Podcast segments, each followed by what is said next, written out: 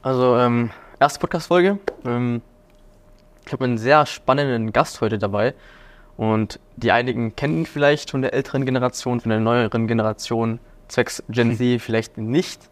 Ähm, sagen wir mal so, er hat ein Buch veröffentlicht und hat einen Film ja, mitgedreht, sage ich mal so, hat ein eigenes Unternehmen gegründet und auch eine eigene Foundation, sage ich mal so.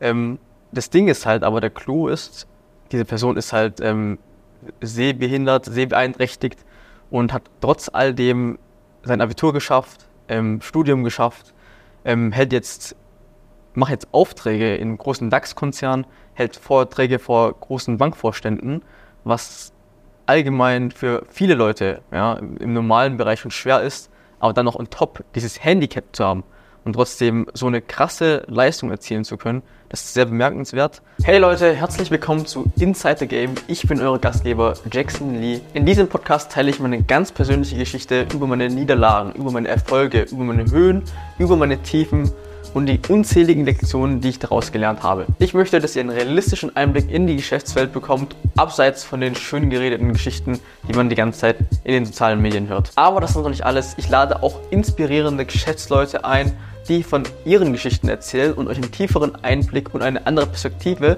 von dem ganzen Thema geben. Inside the Game ist für alle zukünftigen Selbstständigen da draußen oder Unternehmer, die einen leichteren Start in die Selbstständigkeit haben möchten oder einen tieferen Einblick ins Geschäftsleben. Mein Ziel ist es, euch den Start ins Unternehmertum so leicht wie möglich zu gestalten, weil ich nicht die Möglichkeit hatte, früher anderen Gespräche von Unternehmern zuzuhören. Ich möchte verhindern, dass ihr dieselben Fehler macht wie ich bzw. wie andere Geschäftsleute. Also lasst uns anfangen, lasst uns tiefer eintauchen, lasst uns hineingehen inside the game. Deswegen ähm, gebe ich mal das Wort an dich, Salia.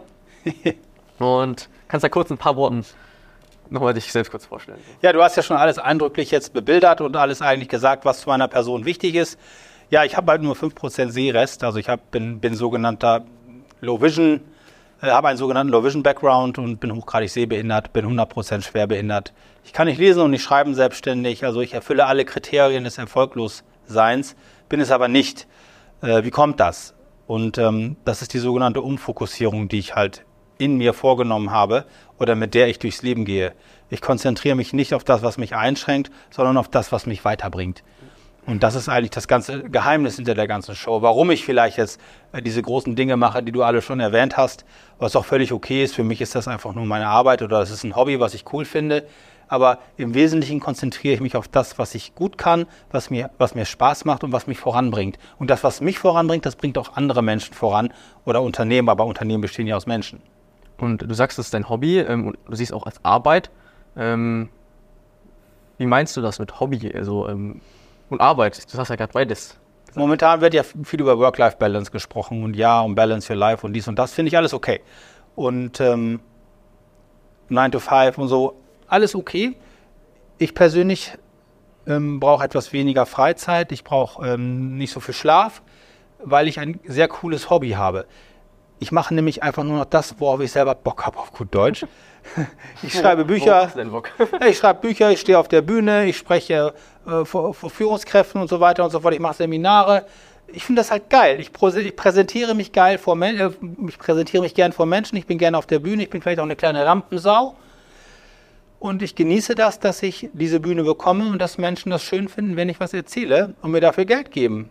Und das ist für mich ein Hobby, das ist für mich eine Passion. Das ist keine Arbeit. Das heißt, ich muss mich jetzt nicht so, ich bin jetzt nicht so der Typ, der so, jetzt muss ich wieder so früh aufstehen, jetzt muss ich dahin fliegen oder jetzt muss ich das machen oder heute Nacht einen Text lernen. Das ist mir völlig wurscht. Ich, ich habe ein super cooles Hobby, ich habe da richtig Freude dran und äh, deswegen ähm, habe ich keine Arbeit. Auf dein Buch komme ich gleich nochmal zurück, aber ähm, obwohl, nehmen wir das Buch jetzt direkt. Ähm, du hast es ja geschrieben, hast du gesagt, hast du selbst äh, verpasst. Ähm, wie bist du da dran gegangen? Also du kannst ja nicht sehen, du kannst nicht sehr viel sehen. Ja, ich sehe die Welt durch eine dicke Milchglasscheibe. Ich sehe also halt nur 5%, das ist alles so nur noch wie so ein Nebel. Ich kann ja kurz einblenden, wie es dann aussieht. Genau, macht, blende das mal ein.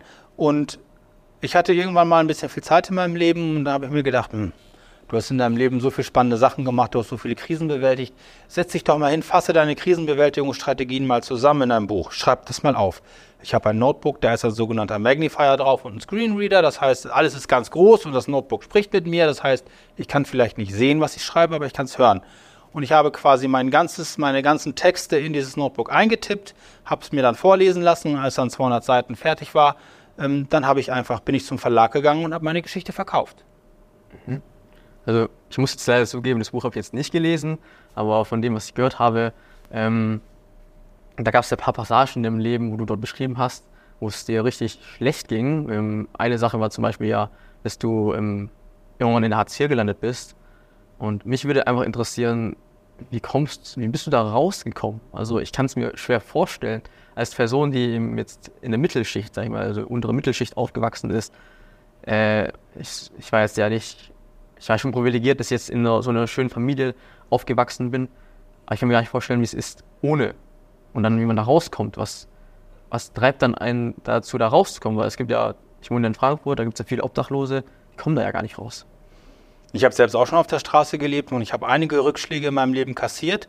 Ich sage immer, das Leben ist wie eine Rutschbahn. Also das Leben ist viel, also wenn es nach unten geht im Leben, dann ist das wie eine Rutschbahn und die wird auch noch geölt. Und wenn es nach oben geht im Leben, dann ist es meistens eine Leiter und die muss man Sprosse für Sprosse hochklettern. Und ich sage auch immer, zum Erfolg gibt es keinen Lift, man muss immer die Treppe nehmen. Und ich habe kein Problem damit, mal eine Treppe hochzulaufen. Und ich bin viele Treppen in meinem Leben gelaufen. Und äh, deswegen habe ich auch ganz gute Waden. Aber ähm, mir ist das egal, weil solange ich laufen kann, äh, steige ich auch Treppen. Und äh, ich habe da Freude daran, Treppen zu steigen. Und wenn man dann oben ist, dann freut man sich über den Erfolg. Aber wenn ich einmal den Erfolg hatte, dann will ich ihn wieder haben. Und dann gibt es automatisch die nächste Treppe, die auf mich wartet. Okay, also wenn man in einem Tiefpunkt ist, was, wie, wie kommt man dann wie, was ist denn da so ein Anstoß? Was, was braucht man da, um rauszukommen? Weil viele, wie gesagt, die haben ja nicht so einen Klickmoment. Was war denn dein, wirklich, wo es bei dir im Kopf gemacht hat? Ich muss jetzt was machen, sonst. Ich weiß genau, was du meinst. Wenn man mal richtig äh, mit der Nase im Dreck liegt, dann möchte man liegen bleiben und jammern. Das kann man auch, das ist menschlich. Aber ich bin dann ein Typ, ich sage so, jetzt habe ich genug gejammert, ich stehe jetzt wieder auf und gehe weiter. Ich bin ein Typ, der sich mit einer Situation nicht abfindet, wenn sie auch noch so schlecht ist. Ich sage dann immer, okay, jetzt liegst du hier, weiter geht's, komm. Aufstehen, Krönchen richten, weiter rennen. Und äh, wenn du dich streckst, dann wirst du belohnt. Also mach deine Sachen. Ich habe es ja schon ein paar Mal gemacht. Das ist ja ein, ein immer wiederkehrendes Verhalten in meinem Leben. Ich habe damit ja auch Erfolge gefeiert. Das heißt, egal wie schlecht es mir geht, ich weiß, wenn ich etwas tue, wenn ich meinen Arsch bewege auf gut Deutsch, dann geht es mir irgendwann wieder besser. Und ich habe kein Problem damit, wenn ich auch mal ein paar Jahre damit zubringe, meinen Arsch zu bewegen oder mich ins Zeug zu hängen, um mein Ziel zu erreichen. Das ist mir egal. So braucht man ein Ziel, man braucht Geduld und ja, man braucht ein Ziel, was realistisch ist. Ne? Ein Meerschweinchen kann nicht fliegen, sage ich immer. das heißt, ich sollte jetzt vielleicht nicht versuchen, irgendwie Formel-1-Rennfahrer zu werden oder, oder Briefträger. Das, das ist nicht clever. Aber wenn ich sage, ich schreibe Bücher, ich stelle mich äh, auf eine Bühne und spreche zu Menschen oder ich rede über. Also Formel-1-Fahrer. Äh. ja, aber wenn ich sage, ich rede über, über intrinsische Motivation, ich rede über Mindset, ich rede über Resilienz, ich rede über Führung, über moderne Führung, dann sind das ja Themen, die kann ich ja durchaus bebildern, die kann ich auch glaubhaft bebildern. Und das kann ich doch machen. Das ist ein realistisches Ziel. So, da muss ich gucken, welche Strategie wähle ich, um das Ziel zu erreichen. Eine Strategie ist nichts anderes als die vorhandenen Ressourcen einbringen, mit dem Ziel natürlich ans Ende zu kommen oder zum Erfolg zu gelangen. Das ist Strategie. Und die Strategie muss man manchmal ändern und sagen, es hat vielleicht nicht geklappt oder ne, so hat es nicht mhm. geklappt und dies hat nicht funktioniert. Da muss man clever sagen und sagen, okay, die Strategie war vielleicht nicht clever, habe ich nicht die, habe ich nicht die richtigen Ressourcen, habe ich mir nicht genug Zeit gegeben oder, oder, oder, habe ich meinen Kunden nicht gefragt oder, oder. Also es gibt immer wieder Rückschläge. Aber, das heißt, das Ziel bleibt gleich, aber die Strategie ändert sich vielleicht. Ne, ich gehe so, ich gehe so, ich gehe so. Ja, zum Beispiel, als ich meine ersten Vorträge gehalten habe. Heute würde ich sagen, dafür hätte ich den Leuten Geld geben müssen, dass sie sich so einen Mist anhören. so schlimm? Ja, also ich fand sie wirklich nicht gut und die Leute haben ja auch gesagt, ja, also das. Unterschied. Fandest du sie nicht gut oder fanden die Leute es auch nicht gut? Teils, teils. Also es gab Leute, die haben wirklich gesagt, das war jetzt nicht so gut. Das ist lange, lange her. ähm, meine, also als ich als Redner angefangen habe, also die ersten Vorträge, die waren nicht so schön. Sage ich ganz ehrlich. Aber ich habe halt über das Feedback auch gelernt, wie ich mich verbessern kann. Und ich habe das Feedback immer als konstruktiv empfunden und habe gesagt, ja, ihr habt recht, ich werde das verbessern. Ihr kriegt euer Geld zurück oder wie auch immer. Ich habe das Feedback genommen, um die Qualität meiner Dienstleistung zu optimieren. Und somit bin ich am Ende ein vernünftiger Speaker geworden. Ich habe mein Buch sechsmal geschrieben, bis, bis der Verlag gesagt hat, jetzt finden wir es gut. Ne, ich habe also nicht, ja, ich habe also nicht fünf, ich, hab, ich bin nicht fünfmal gescheitert. Ich habe nur fünf Wege kennengelernt, die mich nicht zu Erfolg geführt haben. Aber ich wollte ein Buch schreiben. Das war das, war das Ziel. Hast du dann, wenn du, als du es ähm, den Verlägen vorgestellt hast, hast du dann verschiedene Versionen reingebracht? Ja, einmal haben gesagt, die Story war nicht sauber, zu wenig Interaktion, was weiß ich, äh, die, Plot, die Plots waren nicht sauber gesetzt und so weiter und so fort. Ich habe immer eine Rückmeldung bekommen. Also die Geschichte war nicht vernünftig, der Text war nicht sauber. Ich bin ja kein Schriftsteller. Es gibt ja viele Leute hier, die Bücher raushauen, die auch keine Schriftsteller sind und manchmal rhetorisch betrachtet oder äh, lyrisch, nicht lyrisch, aber. Ich weiß, was du meinst, aber ich bin, ich bin so ein Typ, ich sag mir, ich bin, ich bin gelernter Kellner. So ein Kellner ist vielleicht kein Typ, der Schrift, ein Schriftsteller wird. Aber ich habe mir gesagt, okay, ähm, ich schreibe jetzt erstmal meine Lebensgeschichte auf und ich höre mir an, was die Leute dazu sagen, also die Verlage. Und dann habe ich über das Feedback gelernt, wie, besser, wie ich die Geschichte besser erzählen muss. Und das ist das, was ich vorhin gesagt habe mir war klar, ich habe ein Ziel. Ich möchte meine Lebensgeschichte aufschreiben, ich möchte Schriftsteller werden. Und dann musste ich einen Weg finden, um auch zum Ziel zu kommen. Ich wollte einen Verlag haben. Das heißt, ich musste erstmal mit dem Feedback arbeiten und sagen, okay, euch gefällt die Geschichte nicht, meine Geschichte ist aber so, ich muss sie vielleicht anders erzählen. Und dann habe ich gelernt, wie man Storytelling macht und so weiter und so fort, wie man den Plot sauber aufbaut. Auch dieses Wissen konnte ich wieder in meine, in meine Vorträge einbauen. Also ich habe Neues, viel Neues gelernt auf dem Weg zum Ziel, was ich am Ende alles monetarisieren konnte. Und um es nochmal zu sagen, mein Ziel war klar, ich musste die Strategie nur anpassen. Und du musst einfach nur clever genug sein, um dieses Feedback aufzunehmen. Und du brauchst auch das Standing, um zu sagen, ich, ich kann damit leben, dass das vielleicht jetzt nicht geklappt hat, aber ich mache weiter. Also für die jüngere Generation jetzt, wie ich es rausgehört habe, also ist es wichtig, dass man erst anfängt und dann mit der Zeit sozusagen die Fähigkeiten aufbaut, die nötig sind, um die Ziele zu erreichen. Genau. Also wichtig ist, wenn du eine Idee hast, ne, also ich sage immer wieder, nicht die Idee ähm, bringt dir das Geld oder die Erfindung, sondern die kontinuierliche Verbesserung. Es kann also sein, dass du etwas siehst im Markt, was du gut findest, was du noch verbessern kannst, dann nimm das, kopierst und mach's besser oder denk dir was aus, hau den Prototyp raus und hol schnell, schnellstmöglich äh, Feedback ein von Kunden. Wenn die Kunden sogar dafür bezahlen, ist noch besser. Dann nimm das Geld, investier das in die Verbesserung des Prototypen mhm. und mach's noch besser und find den nächstbesseren Kunden oder verkauf ihn für, für teuer Geld, wie auch immer. Wichtig ist, dass du immer schnell die Idee raushaust und nicht, ja, wir müssen jetzt noch eine Analyse machen und nochmal eine Studie und tralala. Nein, mach's fertig, haus raus, hol dir Feedback ein oder die Kohle, investier gleich das Feedback oder die Kohle in den Prototypen, mach ihn besser, mach ihn schneller und geh weiter. Also der Anspruch sollte sein, wenn man erfolgreich sein will, sich immer zu verbessern. Oder ja, the sky is the limit. Mach einfach weiter und denk nicht, ja, ich, ich habe heute, also du kannst natürlich hinsetzen und sagen, ja, ich habe, äh, dafür bin ich nicht ausgebildet, ich habe ein schlechtes Elternhaus, ich habe Migrationshintergrund, ich bin behindert worden, aber kannst du alles, kannst du alles so machen. Nur die Zeit, die du suchst, um Ausreden zu suchen, habe ich lieber investiert, um das, um meine Ideen zu realisieren. Weil du musst doch die Performance auf die Straße kriegen. Mhm. Und was macht es dann mit dem Du, äh, erzählst da so, als wärst du einfach, ne? Weißt du, und äh, als hätte es jeder Wunsch, aber dann müsste es ja noch mehr von deiner Art geben. Ich sage immer, mach's dir einfach, mach's einfach und lebe auch damit, dass Sachen nicht funktionieren. Und wenn Sachen nicht funktionieren, heißt das nicht, dass du scheiße bist oder dass die Idee schlecht war, sondern du hast sie vielleicht nicht klug erzählt, du hast sie nicht clever vermarktet, du hast vielleicht nicht gewissenhaft gearbeitet in der Entwicklung des Prototypen. Geh einfach mal in dich. Denk mal, stell dich mal neben dich und frag dich, war das jetzt wirklich cool? Oder habe ich versucht, einfach hier einen Eimer voll Scheiße zu verkaufen und sag den Leuten, das ist ein Goldbarren. Und jetzt bin ich traurig, dass die Leute mir sagen, hey, das ist ein Eimer voll Murks. Und damit komme ich jetzt nicht klar. Also du musst die Klarheit mit dir haben, zu sagen, ist das wirklich gut oder kann ich es besser? Oder sollte ich vielleicht nochmal nachoptimieren und dann erst zum Kunden gehen und damit, und damit vielleicht versuchen, dann ähm, Geld zu verdienen? Aber nicht immer sagen, ja, jetzt habe ich hier irgendwie mir fünf YouTube-Videos angeguckt und ein Buch gelesen über irgendwas. Jetzt setze ich mich hier hin und das mache ich, jetzt kopiere ich mal irgendwas irgendwo raus und renne damit los. Den, den Text lassen wir von JetGPT schreiben und jetzt bin ich hier der, der Held im Hemd. Und wundere mich, dass alle Leute das doof finden. Also wenn man so durchs Leben geht, ja, hey, kannst du so machen. Kannst du auch Glück haben, da bist du halt ein Glückspilz. Ähm, ich würde es so nicht machen.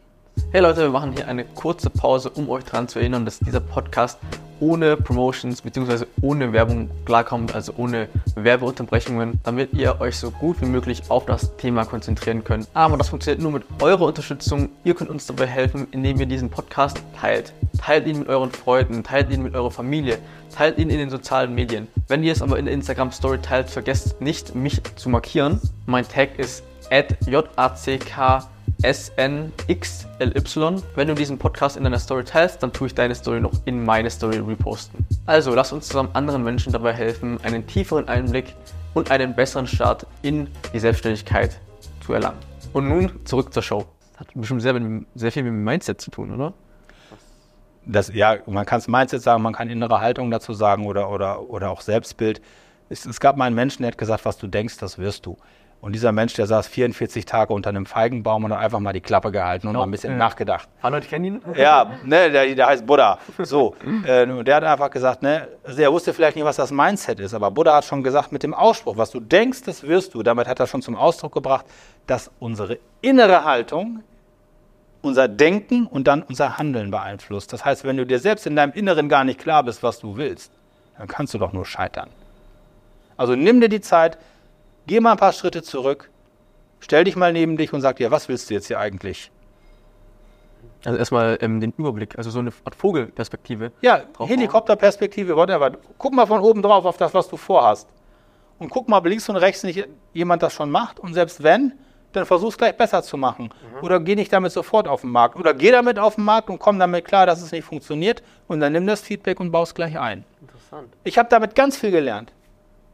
Aber was dann mir sozusagen zur Frage kommt, da gibt es, ich hatte zum Beispiel so einen Struggle, dass ähm, man sagt ja, man soll immer weitermachen und immer nicht aufgeben und so weiter und so fort, aber es gibt ja bei ein paar Projekten, da muss man ja auch irgendwann aufgeben. So. Wie erkennt man denn, ob man an dem Projekt weitermacht, dass es sich lohnt, weiterzumachen? Oder wann man sagt, ey, das Projekt, das kann gar nicht mehr profitabel werden, ich muss da jetzt aufhören? Also wenn du einen Prototypen hast oder ein Projekt, was überhaupt nicht weitergeht und wo der Kunde sagt, ich, mach, ich möchte da kein Geld mehr da investieren, dann ist ja irgendwie klar, dass der Kunde nicht mehr happy ist. Ne, und Kunden sind wie Hunde, die haben eine feine Nase. das und würde ich jetzt nicht so laut sagen. Nein, aber ich würde nicht mit, mit Trash zum Kunden gehen oder mhm. ähm, den Kunden, also ich, wir arbeiten so bei uns, dass wir in Projektphasen arbeiten und wir auch den Kunden immer mit einbeziehen, auch schon in, in der Projektplanung und gleich fragen, so ist das, gehen wir in die richtige Richtung, geht ihr da mit? Und natürlich versuchen wir immer over zu delivern. Das heißt, den Kunden immer die Erwartungen des Kunden übererfüllen. Das heißt, ich brauche Menschen, die meine Vision mittragen. Ich brauche gute Leute, die hinter mir stehen, die mit mir meinen Weg gehen und sagen, hey, ne, deine Idee ist gut, aber lass uns das so und so machen, dann werden wir die Erwartungen des Kunden wieder übererfüllen. Das setzt halt voraus, dass ich auch Menschen finde, die so ein bisschen High-Level-Performer-mäßig unterwegs sind wie ich. Ich brauchte erstmal Klonkrieger, sage ich mal. Ne, ich hatte früher Leute, die, äh, wieso soll wir arbeiten, jetzt schon wieder und so. Mit den Leuten kommst du nicht weiter. Ich habe nichts gegen diese Menschen. Aber ich habe einfach gelernt, dass es cleverer ist, wenn ich mehr von meinem, mehr Menschen mit meinem Mindset um mich herum habe.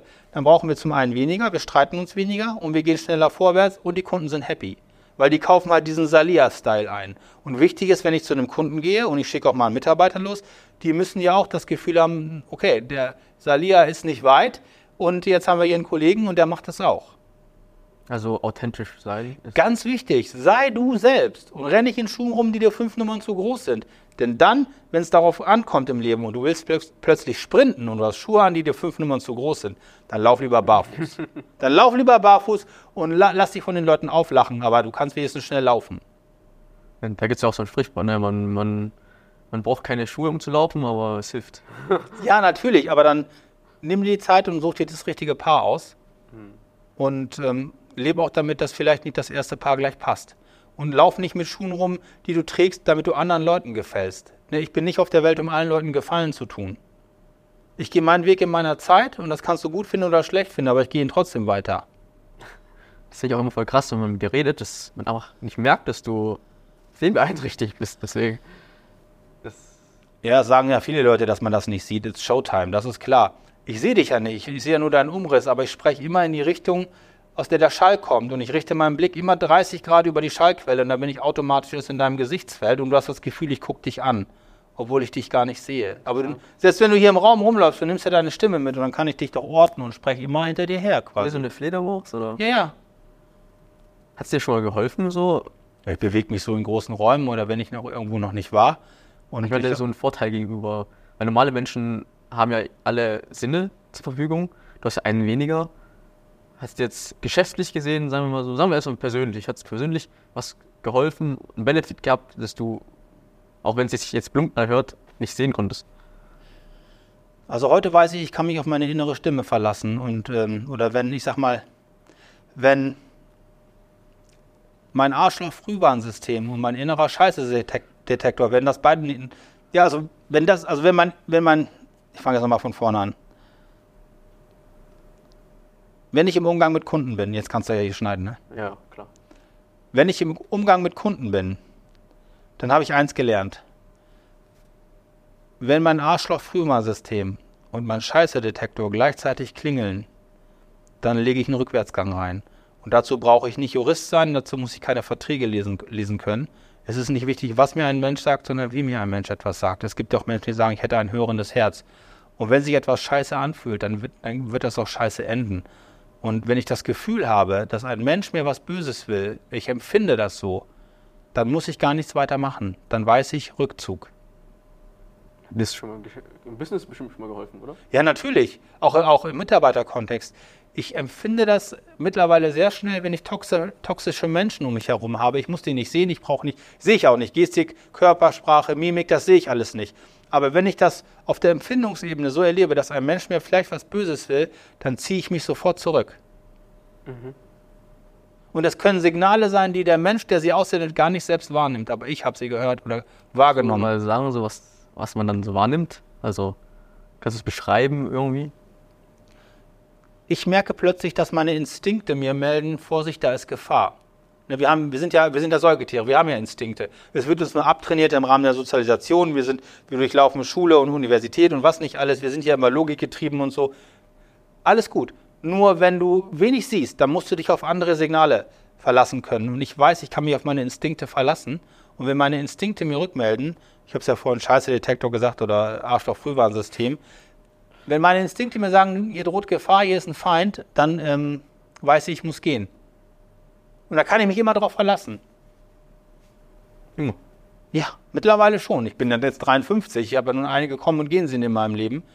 Und ich kriege das relativ schnell mit, wenn irgendwas nicht stimmt.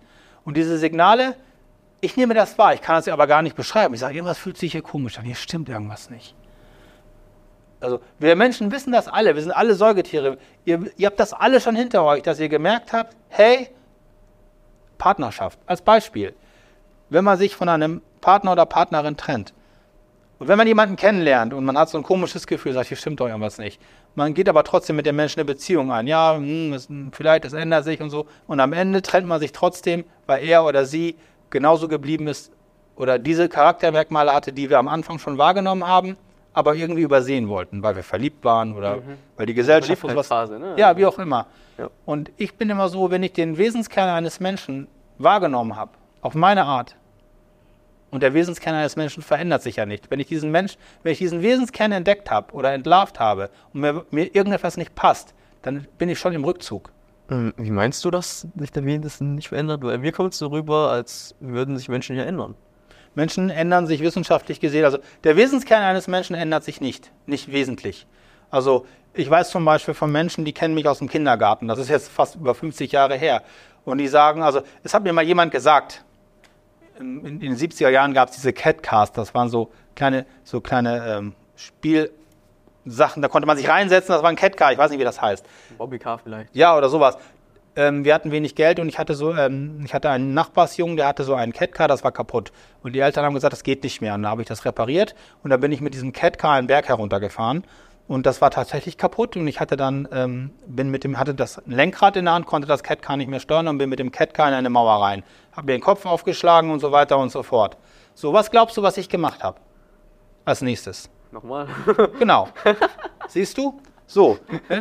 Ich hab, ja, genau, ich wollte Catcar fahren. Das war mein Ding. Das, ich hatte da Bock drauf. Und jetzt kommen wir wieder auf diese Story mit dem Ziel. Ich wollte Catcar fahren und ich habe mich gar nicht davon abbringen lassen, weil ich dann ein Loch im Kopf hatte oder eine Blessur. Ich wollte Catcar fahren, ich habe das am Ende repariert und bin mit diesem Catcar den Berg gleich wieder runtergefahren. Und diesmal hat, das, hat der Lenker gehalten. Und wenn ich mir auf mein Leben zurückblicke, bin ich eigentlich immer noch der kleine Junge, der Catcar fährt. Egal, ob die Leute das geil finden oder nicht. Ist es aber dann nicht gefährlich, wenn man ähm, von Anfang an einen eher ähm, sehr toxischen Charakterkern hat? Der Tod ist sicher, das Leben nicht. Und äh, ich habe es lieber aufregend und, und, und, durchgeknallt als langweilig und äh, distanziert. YOLO. ja, also hey, no risk, no fun. Ich habe nur dieses eine einzige Leben. Ich kann nichts mitnehmen auf die andere Seite. Ich bin Krebspatient. Ich wäre schon fast an Krebs gestorben. Und wenn man aus, aus dem Leben heraus auf den Tod sieht, das ist Lebensschule. Und ich weiß, wie schnell es zu Ende sein kann. Und ich habe Leute gesehen, die sind neben mir gestorben. Und ich habe gesehen, was die alles bereut haben. Ja, ich hätte gern noch das gemacht und ich hätte gern noch dies gemacht. Ich war ein Jahr lang auf einer Krebsstation. Und wenn ich mal von dieser Welt gehe, dann werde ich wahrscheinlich wenig bereuen. Weil ich habe, ne, ja. was ich mache, das will ich und was ich will, das mache ich. Ganz einfach. Okay. Aber dann noch mal kurz zurück zum Thema ähm, Charakter und Veränderung zu kommen. Wie kommt es dann, dass viele Leute sagen so, ja, du hast dich voll verändert? So, wenn Leute das zu mir sagen, wie gesagt, ich kenne Menschen, die kennen mich schon seit 50 Jahren, die sagen, du hast dich gar nicht verändert. Und es gibt Menschen, die sagen, ja, du hast dich aber sehr verändert. Dann weiß ich, das sind Menschen, die sich nicht verändert haben. Oder die sich eine Veränderung bei mir wünschen, weil sie sich vielleicht in irgendeiner Weise hin oder her verändert haben, aber diese Anpassung nicht zugeben wollen. Oder sich wünschen, dass ich mich ihnen anpasse. Also Menschen, die sich darüber beschweren, dass man sich verändert hat, das sind die Leute, auf die ich gar nicht höre. Deswegen bin ich jetzt kein Egoist oder Egomane. Aber du hast dich aber sehr verändert. Dann sage ich, ja, du auch. ja, was denn? Ich sage, ja, weiß ich auch nicht. Nein, also es ist wissenschaftlich bewiesen, dass Menschen sich in ihren Wesens, im Wesenskern wenig verändern. Also 7 bis 9 Prozent plus minus. Also natürlich tragen wir mal andere Klamotten oder einen anderen Haarschnitt oder, oder, oder aber unsere, unser Wesenskern, unsere Geisteshaltung, wie wir auf Dinge, die von Bedeutung sind, auf uns, die uns, die uns umgeben, auf die wir draufschauen, die verändern sich nicht. Ist dann Charakter und Mindset voneinander abhängig? Ja, also der Charakter sind ja, sind ja dann, ist ja das, was du erlebt hast, das sind deine inneren Konflikte, die bleiben. Ne, das ist gleich. Und dein Mindset, das ist ja dein Selbstbild, das ist deine innere Haltung. Das heißt, das, kann, das ist erworbenes Verhalten, das kannst du einstudieren. Du kannst sagen, ich nehme keine Herausforderungen an, ich habe Angst, Fehler zu machen, dann hast du dieses Mindset. Du kannst aber auch sagen, so wie ich, Herausforderungen sind cool. Äh, wenn ich einen Fehler mache, dann ist das die Möglichkeit, was Neues zu lernen. Und wenn ich das äh, alles verstanden habe, dann werde ich besser. Ich fahre am Ende wieder Catcar. ist mal wieder bei diesem Bild. Und ich will das, ich will das gar nicht, ich will weder das eine noch das andere Verhalten kritisieren. Es gibt Menschen, die sind in der Vermeidungsstrategie glücklich. Aber genau die sind, die sind das dann, die sagen, ja, ich würde auch gerne mal einen Bestseller schreiben, ich würde auch, dass meine Geschichte ins Kino kommt. Ja, da musst du dich aus deiner Komfortzone bewegen. Ja, es geht nicht, ich muss auch Freizeit haben und ich habe acht Stunden gearbeitet. Ja, take it easy. Dann mach das so. Überall da, wo Großes entsteht, da machen Menschen mehr, als sie sollen. Hast du Beispiele von Personen? Ja, also ich, die sind zum Beispiel Nikola Tesla, das war ein toller Erfinder aber der war nicht in der Lage, das zu monetarisieren. Ray Kroc, ne, der war nicht der Erfinder des, des Hamburgers, aber der wollte ihn besser machen. Und, ne, der, der, hat McDonalds zu einem Franchise-System entwickelt. Oder Howard Schulz, der war, der war nicht der Erfinder des Filterkaffees, aber der hat Starbucks gegründet und aufgebaut. Oder Ingvar Kamprad, der hat äh, mit Streichhölzern gehandelt, da war er 17, der hatte eine Affinität zu Holz und dann später wollte er, hat er mit Möbeln gehandelt und er wollte das systematisch vertreiben und dann hat er irgendwann paar Jahre später ein Kaufhaus gehabt und so weiter und so fort. Also nicht die Idee und die Vision macht dich reich, sondern die Umsetzung und die kontinuierliche Verbesserung, was auch damit, du, musst auch damit leben, dass Sachen schief laufen. Und äh, zum Beispiel, also Michael Bloomberg hat mal gesagt, mhm Niederlagen sind oft die Keimzellen für späteren ungeahnten Erfolg. Das heißt, wir lernen aus Niederlagen mehr als aus Erfolgen. Das heißt, Fehler gehören dazu, zur Lernkurve. Ja, aber Nieder sehr guter, sehr starker Satz. Aber Niederlagen umzugehen, habe ich irgendwie das Gefühl, das darf man in Deutschland gar nicht. Woher kommt das denn? Ja, das ist, das ist in der westlichen Welt immer so, dass wenn man eine Niederlage hat, der hat sich geschieden, der war mal, der hat mal auf der Straße gelebt, der ist mal pleite gegangen. Das wird oft so, Scheitern wird oft mit dem, mit dem Gefühl der Schwäche besetzt. Ja, ne, der oder die hat das. Also das wird in unserer Gesellschaft gerne als Schwäche dargestellt. Und das liegt eigentlich, das ist eine sehr ungünstige Konditionierung und die erwächst quasi aus unserem Schulsystem. Wir lernen das ganz schnell in der Grundschule. Wenn wir was, wenn wir was gut können, dann werden wir belohnt. Wenn wir den Lehrer oder einen Versuchsaufbau mal in Frage stellen, dann werden wir kritisiert oder ausgelacht. Und wenn wir scheitern mit einer schlechten Note, dann werden wir bestraft. Und so fangen wir an, quasi Fehler zu vermeiden, indem wir Herausforderungen nicht eingehen, weil wir Angst haben, dass wir scheitern. Und das ist eine sehr unkluge Konditionierung. Und ich sage, scheiß doch drauf, wir scheitern noch gar nicht, ich lerne höchstens was Neues. Stimmt, das kommt ja von, von Grund auf. Ne? Ja, wir werden, so, wir werden so konditioniert. Vorsicht, wenn du eine schlechte Note hast, wirst du nicht versetzt. Dann kriegst du kein Taschengeld, du kriegst Hausarrest. Ist es dann, es gibt ja ein paar Leute, die passen einfach nicht ins Schulsystem rein. Ne? Die ja, Elon Musk, der hat, glaube ich, nicht mal, der, ist, der, hat nie eine Uni gesehen oder Mark Zuckerberg oder so. Die, oder die waren kurz auf der Uni. Oder ich, Jack Ma von, von Alibaba, ich glaube, der sagt sogar, wenn du zu lange planst, dann wirst du erfolglos. Also, ja, okay, aber Elon Musk hat ja jetzt ein MBA gemacht, ne? In ja, aber es gibt viele Menschen, die äh, Großes geleistet haben, äh, die ich vorhin noch genannt habe. Ray Kroc, der war, ja, der war Milchmixer-Vertreter. Also, wir brauchen einfach Visionäre.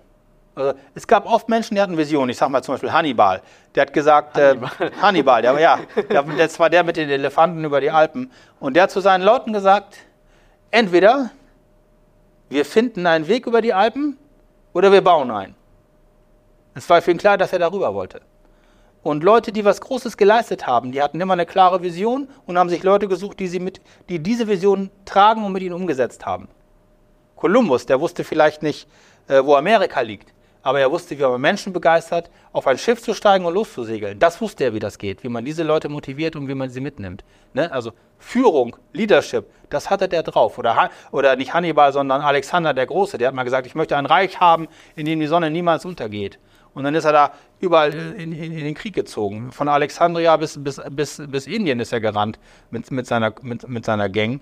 Und oder mit, seiner, mit seinen Kriegern, aber das war eigentlich, eine, das war eigentlich eine Street Gang, ja. Also der kommt aus Mazedonien und äh, der hat sich die besten Krieger zusammengetrommelt in Mazedonien und das wurden dann immer mehr. Und dann sind, ist er einmal durch die alte Welt gerannt und hat alles platt gekloppt. Du sprichst gerade sehr viel von Leadership. Ähm, jetzt für junge Unternehmer ähm, habe ich ja für sehr viele Zuschauer. Ähm, ist es dann wichtig, auch für die so Leadership am Anfang zu lernen? Braucht man doch gar nicht, oder? Ja, das hört man ja immer wieder in der Schule und auf der, Universität, auf der Universität, da lernt man auf Vorrat. Aber für mich halt hat, hat Führung ganz viel mit Selbstführung zu tun. Wenn du dich selbst nicht führen kannst, dann wirst du niemals andere führen. Und wer unsicher führt, der, der wundere sich nicht, wenn ihm die anderen unsicher folgen.